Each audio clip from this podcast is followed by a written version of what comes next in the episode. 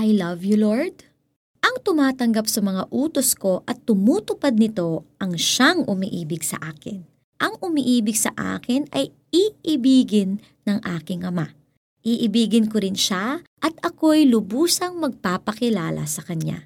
Sabi sa John chapter fourteen, verse twenty-one.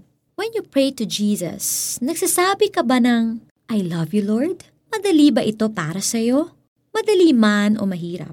Hindi sapat ang daily declaration of love kay Jesus. Our words are not enough. Kailangang may concrete acts of obedience.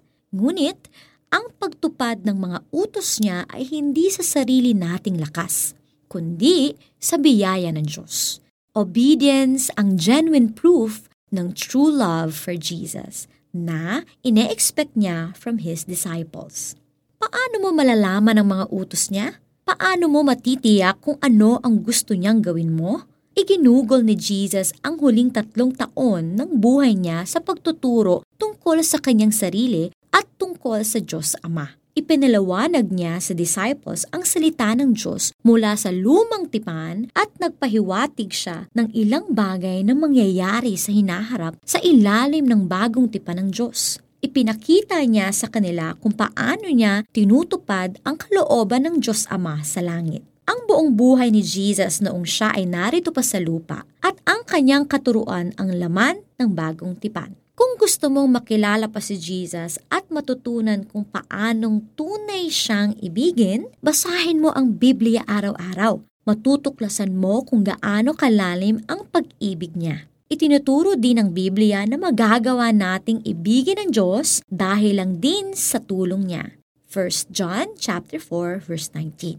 May papakita natin ang pag-ibig na may pagsunod sa tulong niya. Kula ang I love you, Lord. Sundan mo ito ng I will know you, Lord, and follow you at gawin mo ang pagsunod sa bawat oras ng iyong buhay sa biyaya niya.